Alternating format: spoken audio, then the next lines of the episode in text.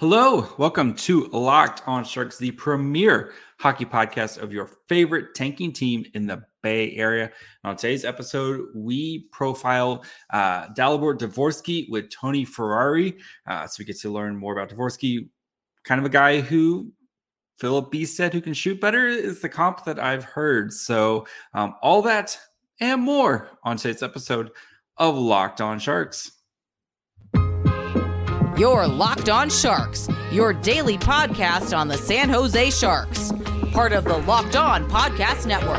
Your team every day.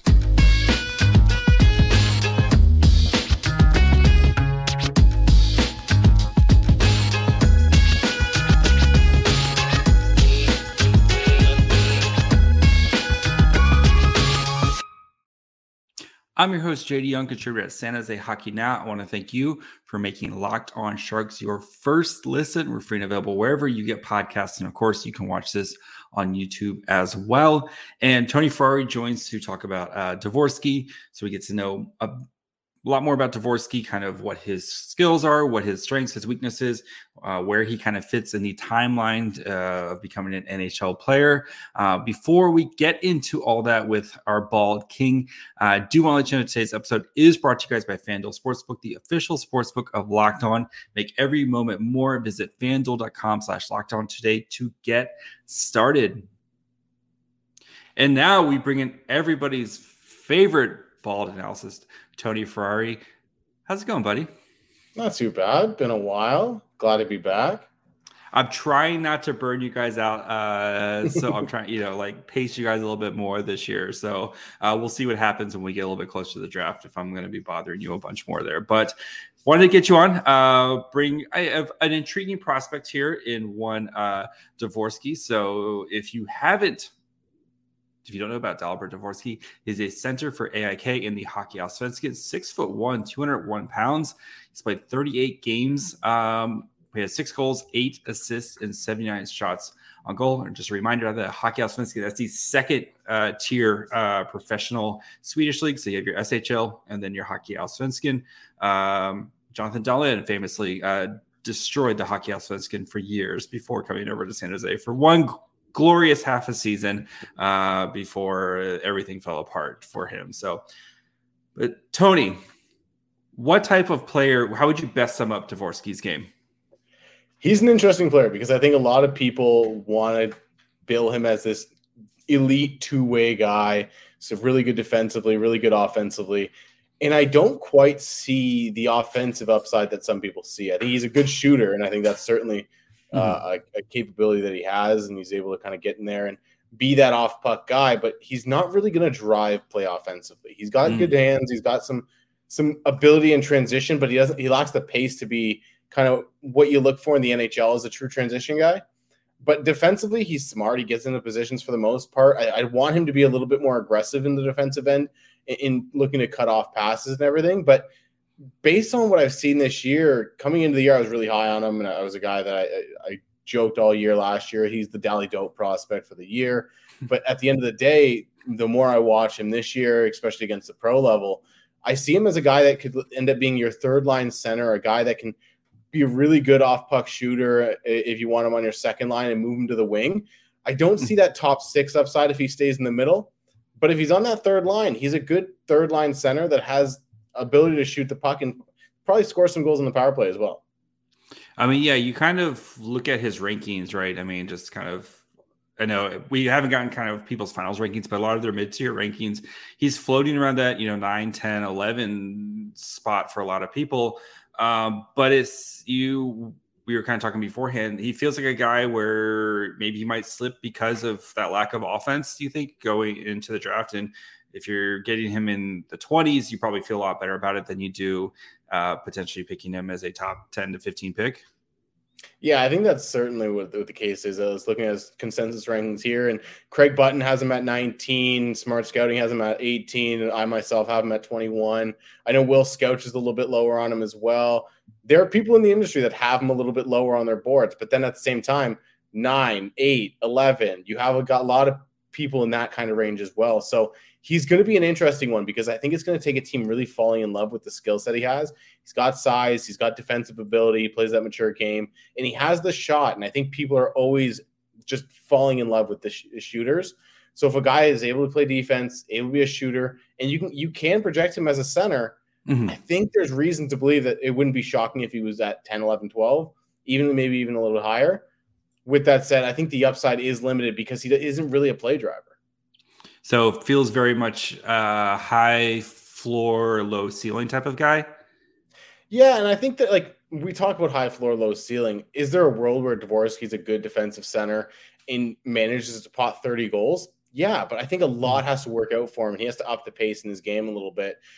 Like I said earlier, there's so many times where you watch a transition play. I was someone posted a highlight video of him fairly recently, and he was skating through the offense or the neutral zone. He deep two guys doing it I don't think he took a stride in the entire time. He was just able to kind of do that at the Allsvenskan level. At the NHL level, you're going to have to take strides while making those plays. And mm-hmm. he's not really a guy that can do that yet. All right. So you talk about his shot, and that's kind of the thing everyone's falling in love with him. What makes it so special? Is it like, is he just super accurate, super hard? Is it a nice combination? Like, what makes, what's kind of that project or how does it project, I guess, to the NHL? I think he's got a really good shot overall. He shoots from a variety of angles. I think he's a, a, guy that has the toe drag, has that curl and drag that we've seen from from guys at the NHL level over the last few years.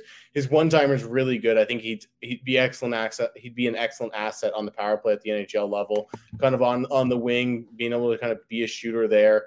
He's pretty good in tight as well. I think there's there's some goal scoring ability from in tight. And he doesn't really shy away from contact, which is nice as well. He'll go into those high danger areas when need be off the puck at times, but he's not necessarily that guy that's going to create his own shot in, in a lot of senses. So mm-hmm. I think you're going to need a play driver with him. If you have a winger, like I'm just going to go on uh, on uh, kind of a tangent here, but if you have a winger like a Mitch Marner or a, or a guy that like Jack Hughes on his line, who's able to kind of be that facilitator and be the guy that's driving play, then maybe you you have a, a guy here. But if you're asking him to be the guy in the middle driving play, his goal scoring ability kind of drops off a lot. He's going to have to facilitate and, and be the bumper guy and not really be the guy getting involved offensively. So I think it depends on who you're able to place him with and who you're able to play him with. But at the end of the day, I think you're going to get a really sound player, a really good defensive kind of positional guy. Yep. Is he going to be Patrice Bergeron? No, but he's going to be a sound, solid two way guy. All right. Before we finish up with Tony, we talk about uh, kind of the timeline for Dvorsky, where he kind of fits, the Bystedt comparison. Um, do want to take a quick break, talk to you guys about our friends friends over at FanDuel. Uh, it is tournament time, as you guys know. Uh, it's heating up now. It's the perfect time to download FanDuel, America's number one sportsbook, because no, new customers getting no sweat first bet up to $1,000 as bonus bets back if your first bet doesn't win. Just download the FanDuel Sportsbook app. It's safe, secure, super easy to use. You can bet on everything from the money line to point scores to threes drained. Plus, FanDuel even lets you combine your bets for a chance at a bigger payout with a same game parlay. So don't miss a chance to get your no sweat first bet up to $1,000 in bonus bets when you go to fanduel.com slash locked on. That's fanduel.com slash locked on. Make every moment more with FanDuel, an official sports betting partner of the NBA. So, what do you think is? I mean, you you talk about his play drive and his lack of pace. Um, what do you think is things that he could do to kind of help in those departments so that way he can kind of round out his game some more. I think the big thing with him is th- there are a few people that have com- like commentated on his skating being a little bit underwhelming and whatnot, but mm. I don't think that that's necessarily the case from a technical aspect or even a power aspect in his lower body. Any guy that's 18 is going to have to develop power and physically mature a little bit more. But I think the big thing with him is just taking those strides. I mentioned earlier that he just kind of floated through neutral zone, deep out a few guys. If he's in kind of involving those crossovers a little bit more through the neutral zone. If he's getting kind of lateral a little bit more, he's very north and south a lot of the times that you see him. He has good hands. I think that's an asset for him as well. It's going to be about just kind of upping that work rate, I think, a little bit when the puck's mm-hmm. on his stick. And it's certainly a doable thing. And it's certainly something that an NHL team could look at and go, we can get that out of him. Yeah. It's just not something he's done so far to this point. So it sounds like he's kind of a lot of tools but he's still trying to figure out the toolbox part of it. It sounds like. Yeah, and I think that's fair to say, and and mm-hmm. that's always a good kind of player to draft, especially when he has that kind of IQ and, and, awareness defensively. Like I said, he does need to get more aggressive. He does need to be a little bit more of on puck, on, uh, uh, a pressuring on puck defender, closing the gaps off a little bit more. But for the most part, he's in position. He kind of knows where to have his stick. He's not a guy that's going to necessarily be lazy back there. There's refinement needed, but he's definitely got a solid base defensively.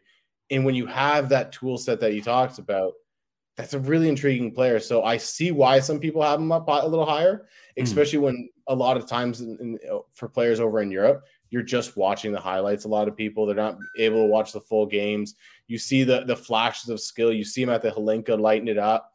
You see him doing things as, as a 16, 17 year old at under 18 tournaments, and you're like, wow, this could be a guy. Mm-hmm. But then there's always a guy that's on his line or, or kind of driving play for him and he doesn't. That's not the guy that gets a lot of credit. So it, it's he's the finisher on a lot of plays, so he's the guy that gets the, the credit and the highlights. Yep. At the end of the day, someone's usually getting them there, though.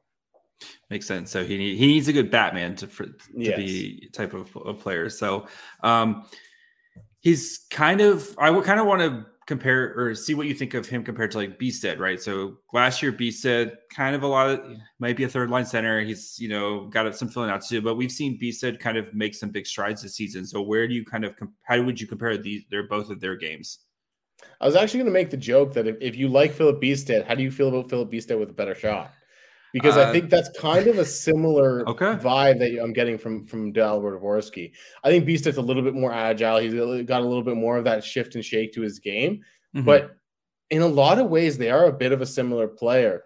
They they both kind of play that 200 foot game. They're both smart in that aspect. I think Bystedt's a little bit more well rounded and able to kind of push play offensively himself and create a little bit more. Mm-hmm. But Dalibor Dvorsky's got that one thing that a lot of guys can't do the ability to put the puck in the net. And there's a reason that even strength goal scoring, there's a reason that that goals are always the thing that people salivate over. And Dvorsky's got that in his game. All right. So, I mean, yeah. so Bystedt with a better shot uh, type of thing. So, um, you you mentioned kind of you know if he pans out he could be a potential 30 point goal scorer type of guy um where do you kind of picture his his uh, production maybe like as as his most likely scenario type of guy I think he's a guy that probably lives between 20 and 25 goals. Maybe he has that one season or two seasons that he pops up to 30. Mm-hmm. And, and, then he's a guy that sits in that middle six. If he's on your second line on the wing, I think he, he ups his goal scoring totals a little bit. Maybe that's the season he hits 30 or something like that. Yep. But I, I think for the most part, he's probably a 25, 25 goal, 30 assist guy, 55, 60 points. I think that's kind of the range he's going to live in. And at the end of the day, that's still a really, really good player and a, a valuable player on a contending team. So with the Hockey Allsvenskan, right? I mean, we know it's the second league. Uh, how much do you have to kind of worry when you're watching him about like, like you said, right? He's just kind of gliding through, not maybe having to work as hard or not showcasing his ability as much compared because you're playing. Sometimes you're, you're just playing lesser competition, right? Yeah, I think that's a big thing with him. Is like I said, you see the highlights and you're like, holy yeah. crap! Like this guy can do that. Like that's special. Like he's surely a, t- a top ten pick then you watch a full game or you watch a couple games and you're like, oh, there are some bad habits that have creeped in and there's some some goofy things that like defenders just peel off at times and you're like why why would they make that decision and then you have to kind of put into your own mind like ah there's a reason that that guy's in the hockey Allsvenskan at 27 years old like it's just what it is it's a good league because it's a pro league you're playing against guys that are bigger stronger yes. and oftentimes faster but it's not the best league in the world it's not even the SHL uh, so you have to kind of take it with a grain of salt. And it's not like his production's been wild or, or super, mm-hmm. super impressive. 14 points in 38 games. You mentioned six goals. It's good. Yeah. It's good against pros. It's not certainly nothing to, to kind of shy away from, but it is the Allsvenskan. If, if he's doing that at the SHL, then you're like, we have oh, a different like, conversation. Yeah, yeah, there's a different conversation there, right? So you, kind of look at him compared to a uh, to a, a Leo Carlsson who's doing it at the SHL level, putting up a little bit more production, even being a more lethal goal scorer and everything. And uh, there was times this year where people had them three three spots away in the in the draft, and there's times this year where I, have seen people have them like back to back on the draft board. You probably have to put a little bit more context behind things, and, and that's kind of where Dvorsky loses ground. Makes sense. So, um, what type? So, what? Sorry, what type of uh, timeline you think it is for Dvorsky coming over? Um, you know, especially with SHL two. Uh, I mean, if he's playing hockey Allsvenskan, right? I mean, there's a chance he could maybe bump up to the. I don't know how good his team is in the uh, Allsvenskan if he potentially bumps up, but what do you think is a reasonable timeline for him to be playing in North America? You know, on an AHL team and then making an impact in the in the NHL. I think it's at least a, a, a two to three years. I mean, we look at William Eklund, who is a guy that was had an infinitely higher ceiling and just starting to make an impact in the NHL now, His despite probably, goal. yeah, despite probably should have been there a little sooner. But you got to be patient with a guy like this. You, you mm-hmm. need to let him fully develop his skill set, up that pace, bring him over to North America, let him play in the AHL for a year, maybe even 2 mm-hmm. develop that kind of ability in that smaller ice in the North American game and then slowly give him taste of action. It's kind of similar to the way the Sharks are doing with Eklund. They let him play in the AHL for the most part this year. They brought him up recently towards the end of the year when the games aren't mattering as much. You, ha- you don't have as much to lose. You've already traded one of your better players at the deadline. You tell me that Columbus uh, Sharks game didn't matter. That game was the most important game of the season. I will. I mean, both teams were very close to competing for a playoff spot, so I give you that. But no, you give him that th- those games. You give him the games at the end of the year where he yep. can kind of figure out the NHL, kind of understand that pacing, and go into the summer going, "Ooh, I got a lot of work to do," and and then kind of put that work in, come back the next year, and really kind of make an impact on the team. All right, before we talk with Tony about some bigger draft stuff, we haven't had a chance to talk to him a while about that. Uh, we talk about, you know, kind of the top of the draft and where the Sharks are heading. Uh, do want to take a quick break and talk to you guys about our friends over at Indeed. No matter how the last game went, anytime you take the field, you've got a shot at greatness. Give your team the best shot at winning by recruiting more MVPs with Indeed. If you're hiring, you need Indeed because Indeed is the hiring, partner where you can attract, interview, and hire an all in one place. D is the only job site where you're guaranteed to find qualified applicants that have your must have requirements or you don't pay.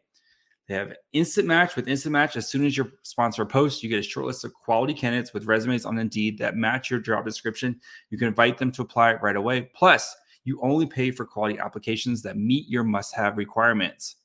So, they make it really easy. Start hiring right now with a $75 sponsored job credit to upgrade your job posts at indeed.com slash locked on. Offer valid through March 31st. Go to indeed.com slash locked on to claim your $75 credit before March 31st. Indeed.com slash locked on. Terms and conditions apply. Need to hire. You need Indeed. Before we get you out of here, want to talk some bigger draft stuff. It's been a while since we got to talk draft stuff with you. Um, so who, which kind of top 10 guy as we're starting to kind of, you know, a lot of seasons are starting to wrap up. We're getting to the playoffs for a lot of different leagues. Which top 10 guy are you kind of the most worried about right now? Ooh, most worried about. Michkov is always going to be a worry because you saw what he was doing at the start first half of the year, mm-hmm. where he was playing with absolutely no structure and then you saw what he's done since the trade to Sochi, and you almost question which one's the real Michkov. I think the guy that we've seen in Sochi is the guy that we expected coming into the year. That's the guy we've seen in international tournaments. So I don't think the worry is as much, and he's kind of moved back up into what likely should have been his rightful spot, which was kind of why I always had a hard time moving him out of my top five, like some people did. But this is a guy that has all the talent in the world. If there's a top 10 guy that maybe I have a little bit of worry about, I think it's Eduard Šalé, Just a mm. guy that he's very talented. He's a good player, but I worry about that upside. Similar to the way Dvorsky's kind of in that that range of like, is he going to be a true top six guy? Is he going to be an impact top six guy, or is he going to need someone to kind of carry the, the load for him? Is he going to need someone to carry the weight? I think Šalé kind of fits into that mold too. He's a guy that I think does a lot of the right things. He's a very smart player, but he just doesn't. He's not really able to find the payoff, and I think that's something that you, you're always concerned about. So I think he's certainly one of them. And then the one I'll kind of give you that I don't know why I have the worry, but I think I do is Will Smith from the mm. NTDP team. Absolutely talented player, fantastic player, a guy that tantalizes every time you watch him. Yes. But you go, is any of that going to work at the NHL level? Like the way he dips and dangles and does things, there are very few players that are able to do it at the next level. I think you look at guys like Jack Hughes that do it, and you look at other guys that are on the league and the reason they're doing it is because they're a very, very special player. I think Will Smith is a very, very good player. I think he's going to need to adapt his game. I also think he's probably going to get bumped to the wing at the next level.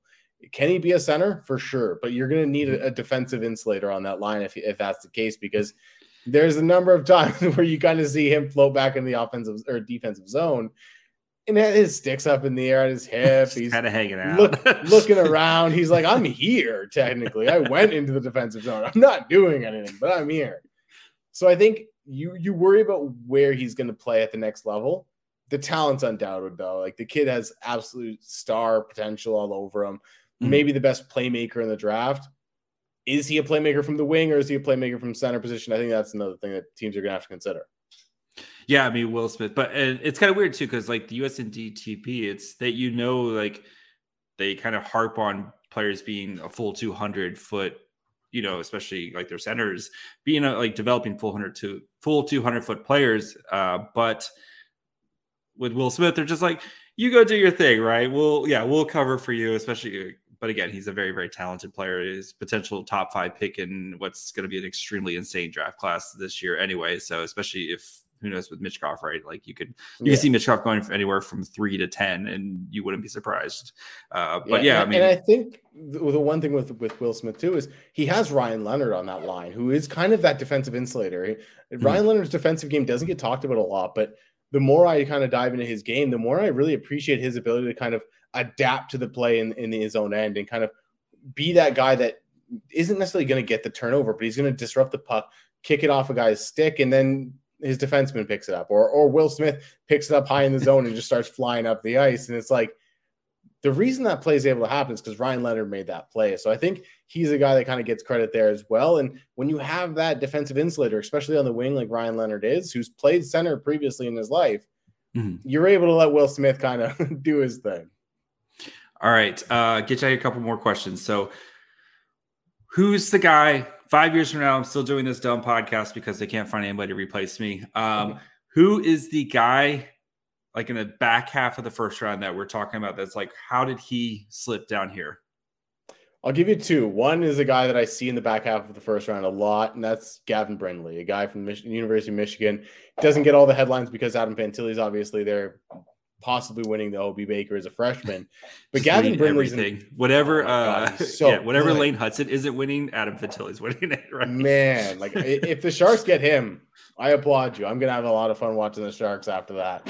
But no, I, Gavin Brindley is a guy that I think does so many things well. He gets a little bit harped on because he had a slow start to the year, but coming into the year, the Michigan Wolverines had Frank Nazar in the plans, and they were like, "Oh, he's going to be able to do this," and then Gavin Brindley will be able to slot in behind him when Nazar went down and was hurt, they had to go, hey, Gavin Brindley, do a little bit more, like play up in the lineup a little bit more, take on a bigger role. And he did it. And he was doing a lot of things c- to kind of create play, but he wasn't necessarily scoring. Mm-hmm. He went to the World Juniors, had a really good World Juniors, in my opinion, was one of the kind of pivotal members of that United States team. And then he started scoring when he came back to Michigan. I think the second half of his year with the University of Michigan was fantastic. I think he's a guy to certainly look for in the second half of the year because he does have that tenacity. He's a smaller guy, but he establishes body position as well as anybody in this draft class is, uh, who's under six foot. He's a guy that forechecks extremely hard, uses his skill, understands which side of the puck to be on, reads opponents really, really well, and he's just a nuisance overall. So I think he's a guy to definitely keep an eye on. And the other guy I'll give you is an OHLer that I don't think has been listed in the first round a whole lot, but Nick Lardis. He's mm-hmm. been boosting his his draft stock this year a ton since his trade from Hamilton to or since his trade to Hamilton.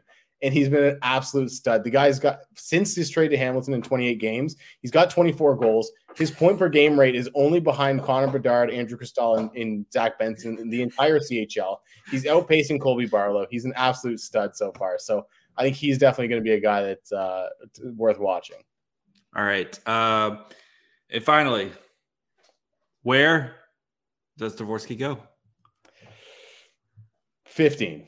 I'm going to cut cut the difference between 10 and 20 because okay. I think he's going to go at either of those spots. So I'll say 15 because some team like Montreal, who has two picks or something it, like that, is going to go. As of 315, Montreal is slotted in the 15th spot right now. So look Beautiful. at you. Look at you, Tony. Um, Tony, where can the people find you?